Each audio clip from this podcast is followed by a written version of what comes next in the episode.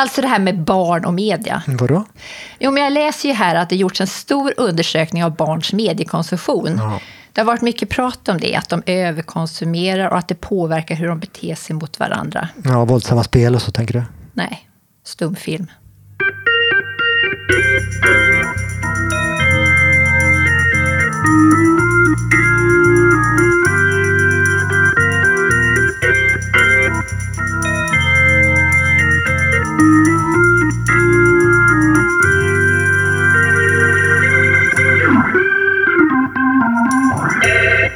Välkommen, du lyssnar på en kvart om staden som är Göteborgs stadsmuseums alldeles egna podd med mig Ylva Berglund. Och mig, Håkan Strömberg. Men, men vänta nu, nu pausar vi. Stumfilm. Ja, men titta här! Okej, hur barnen går på bio. När är det här ifrån? 1918. Aha, så det är dags för... Dags för årskrönikan. Och som vanligt så handlar det om Göteborg och Sverige för 100 år sedan. För hundra år sedan. Okej, så 1918 var bio ett problem. Jajamensan. Det står så här att citat, frågan om barnen och biografen har varit aktuell i mer än tio år. Slutcitat.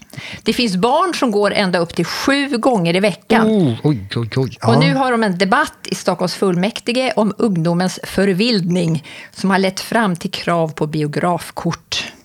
Alltså, förlåt, men varför känns det här så bekant? Ja, men du kanske tänker på det här med videovåld på 80-talet? Mm, serietidningarna kanske? Ja, och så har vi detta med pigromanerna. Och nu är det tv-spelen. Men, men ärligt talat, vad såg de ens? Ja, men för det första så är det ju svartvit stumfilm. Men det är ju filmer då som, håller, håller du i dig? Ja, jag håller med. Ja. Robinson Crusoe. Mm.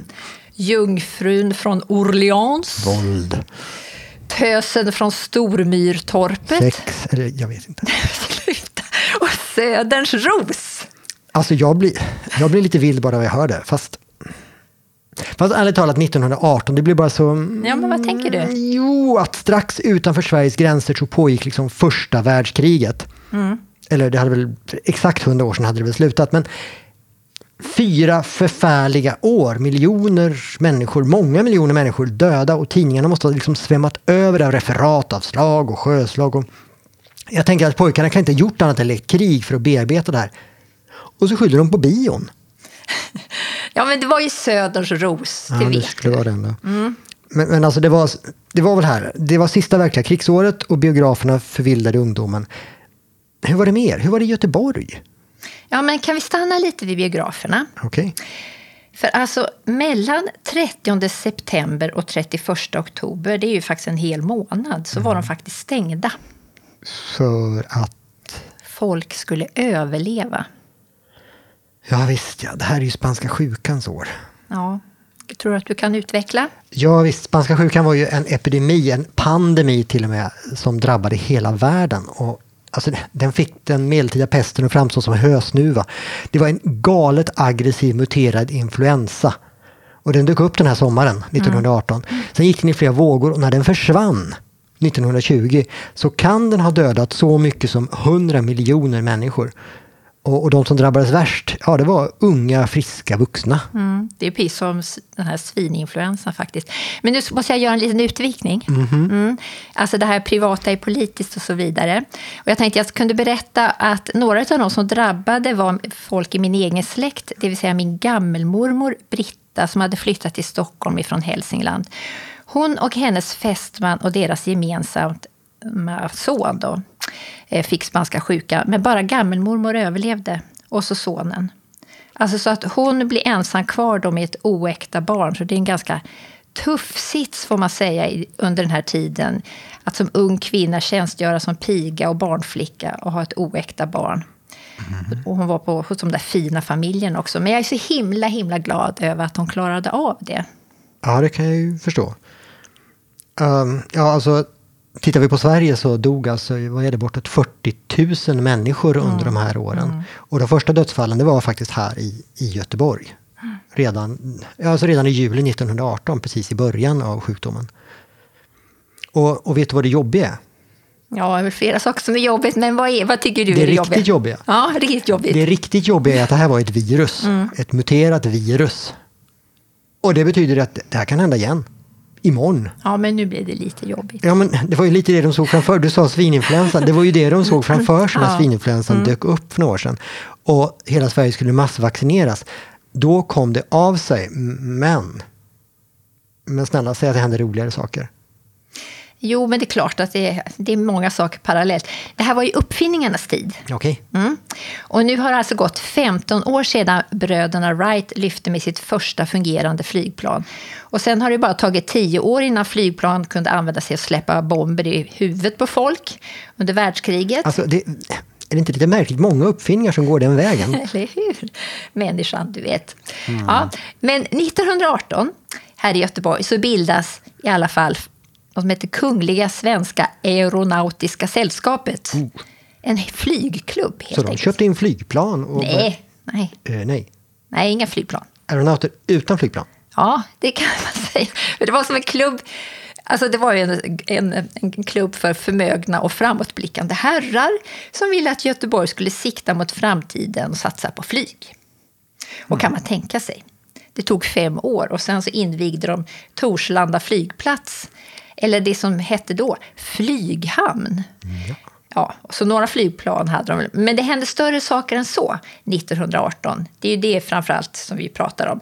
För vad händer då? Du-du-di-du-di! Det... Demokratin. Åh, demokrati. Ja, den har ju pratats en del om, ja. Och inte minst så var det ju den kvinnliga rösträttens år. Efter så många års kamp. Och i Göteborg hölls faktiskt den enda öppna demonstrationen för kvinnlig rösträtt. Och det var sommaren 1918 på Järntorget. Ledd utav den fantastiska Frigga Karlberg som var en centralgestalt i den här kampen. Som borde ha både eget torg och egen stadsdel. Och jag vet inte om hon till och med har egen sp- spårvagn, det kanske hon har. Men otroliga Frigga Karlberg. Åh, eh, lång och hård kamp som nådde i mål. idag kan kännas så otroligt onödig. Du menar de hade liksom bara behövt säga ja? Typ det. Men gubbarna satt och styrde och de hade egentligen kunnat göra det. Men jag menar, det var ingen brist på argument för att kvinnor skulle få rösta. De lydde ju under samma lagar, men kunde inte påverka lagarna. De betalade samma skatt, men kunde inte påverka skatterna. Samma utbildningsnivå som många män, men kunde inte påverka utbildningarna. Och dessutom så hade man ju redan infört kvinnlig rösträtt till exempel i Norge och Finland. Det var inga större katastrofer som hade inträffat där. Så i Sverige hade många kvinnor redan fått kommunal rösträtt och många var engagerade i de politiska partierna. Men inte någonting här, ingen Jan överhuvudtaget. Och vilka motargument sen? Ja, vad är det nu? Eh, jag har också tagit med ett tidningsurklipp. Okej. Det, det är ju dag, nya dagliga allehanda, det är från 1913 men argumenten var ju ganska lika. Eh, här låter tidningen olika sakkunniga uttala sig om tidens frågor. Och här verkar det vara redaktionen själv som, som listar argument för och mot kvinnlig rösträtt. Är du beredd? Ja, men okej. Jag antar det. Argument för kvinnlig rösträtt är att det vore rättvist. Det finns allt fler yrkesverksamma kvinnor som deltar i samhället på samma villkor som män. Så, Ja, men det här låter väl helt rimligt. ja. Och så har vi kvinnans naturliga ömhet. Okej, nu låter det inte så rimligt längre. Ja. Jo, men menar redaktionen, kvinnors naturliga ömhet för de svaga skulle kunna få positiva effekter på sociallagstiftningen. ja, men det här var väl fint Ja. tänkt. Det är ju nästan ett erkännande. Vi klarar inte av det här. Kvinnorna, kom och hjälp! Jo, men ehm, Ja, eh, något annat argument? Det var dem. Jaha.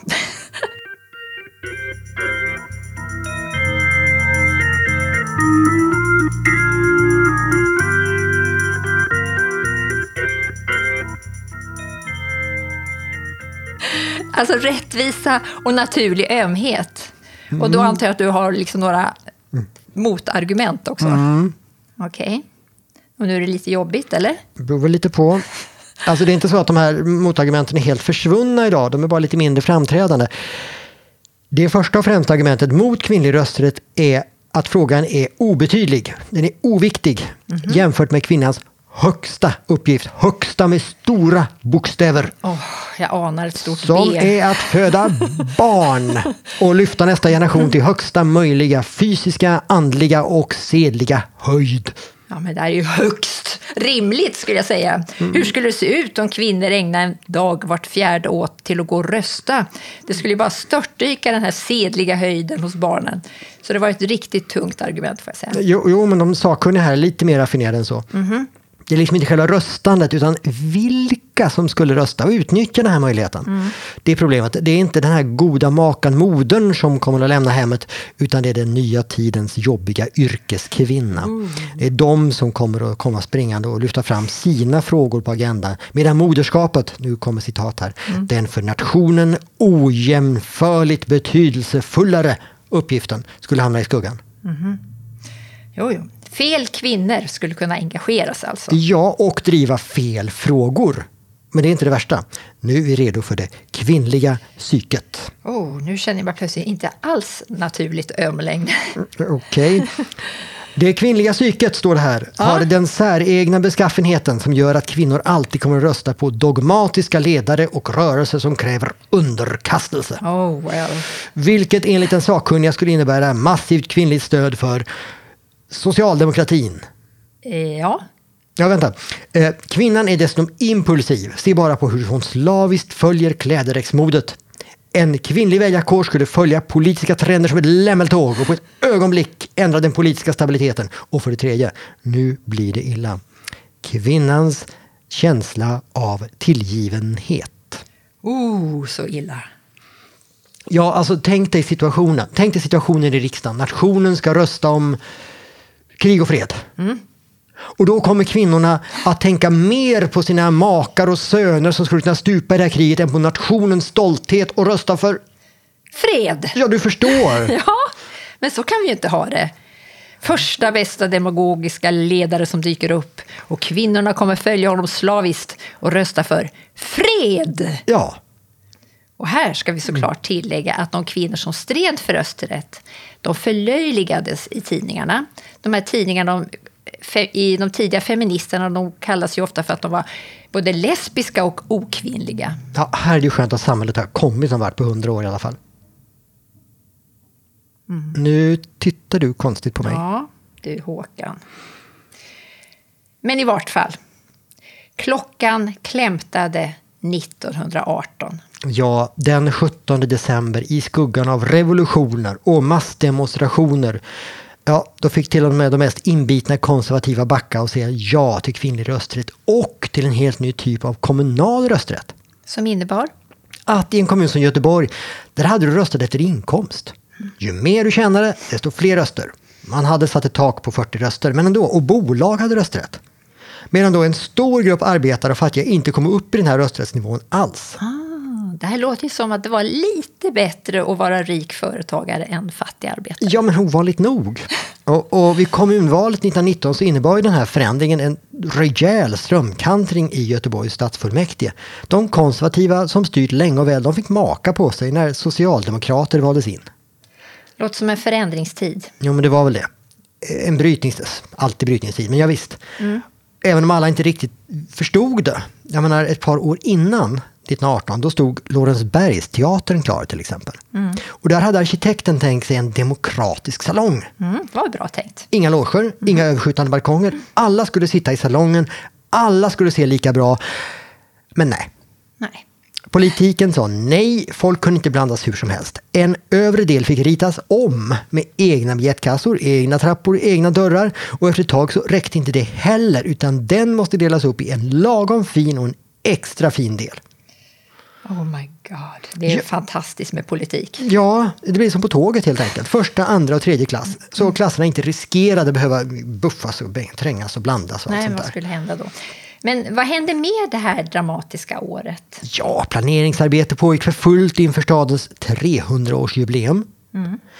Eh, Bland annat var det utgrävningar i Gamlestan där de hittade rester av Nya Lödöse. Och eh, ja, det var det här året som Göteborgs-Posten rekryterade en ung journalist från Skåne som hette Harry Hjörne. Harry Hjörne, som med tiden skulle... Jag blir dess huvudredaktör. Ja. Och han hade en egen spalt då. Små, små ord av kärlek. Och den som läste tidningen kunde såklart ta del av katastrofer. Mhm. I Geto utanför Norrköping så var det den värsta tågolyckan i Sveriges historia den hösten. Okej. Höstens regn hade satt fart på järnvägsvallen. När tåget kom så gav den vika och tåget störtade ner för en slänt och började brinna. Det var ju ånglok. Mm. 42 personer dog, många brändes ihjäl fastklämda och instängda i vagnarna. Ja, det låter nästan som en indisk tågolycka. Ja, men lite så. Mm. Och den här olyckan gjorde att Ester, som var gift med konstnären John Bauer. Mm, han som målar tomtar och troll Precis. och Lilla Tuvsta. Ja, och älgar. Just det. Och älgar. Han, alltså hon ville inte åka tåg till Stockholm efter den här ruskiga händelsen. Så istället tog familjen båten från Jönköping över Vättern och Ja, den sjönk. Den det sjönk. Ingen överlevde. Nej, men nu blir det för deppigt, Håkan. Ja, Något roligt var det väl ändå som hände. Kan vi inte återgå till bio? Nej, nej, tänk på barnen. Jo, men nu ska jag... Tänkte jag att de kunde ju faktiskt titta på den här första svenska tecknade filmen om mycket barnvänliga Kapten Grogg. Ja, han ja. Mm. Och det här året så gick Kapten Grogg och gifte sig med Ja, hon hette alltså Sylfidia. Mm, ja. Och efter att ha räddat henne från en ilsken hummer. Ja, men det var ju jättefint faktiskt. Mm. Sådär. Eh, men vet du vad som hände om barnet blev sjukt? Av bion? Ja, förkylt. Jaha. Då ska du, gå, ska du göra så här. Mm. Först ska du koka en kopp te. Du häller alltså en tesked te i en sil och så häller du över det i en flaska.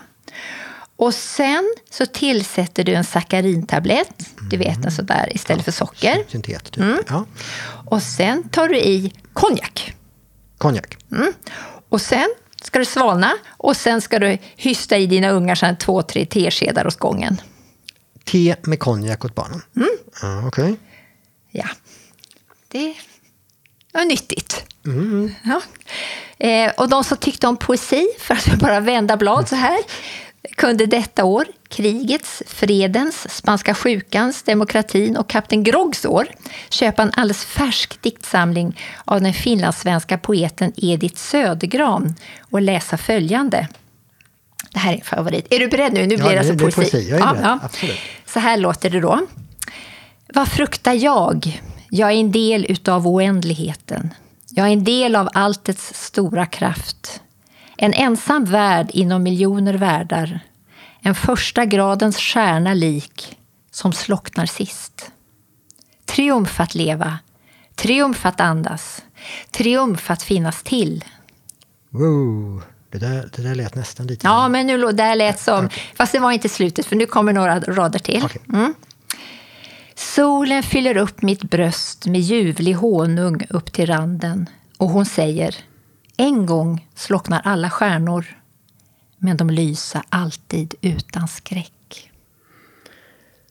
Wow, det där lät väl som fantastiska slutord för den här hundraårskrönikan. Mm, det tycker jag också. För nu laddar vi för ett gott och fantastiskt 2019 istället. Ja, det gör vi. Och vi tackar för oss. Ja, vi säger tack. Och så säger vi givetvis god jul. God jul, ja. Och så säger vi gott nytt år. Mm, och så ses vi nästa år. thank you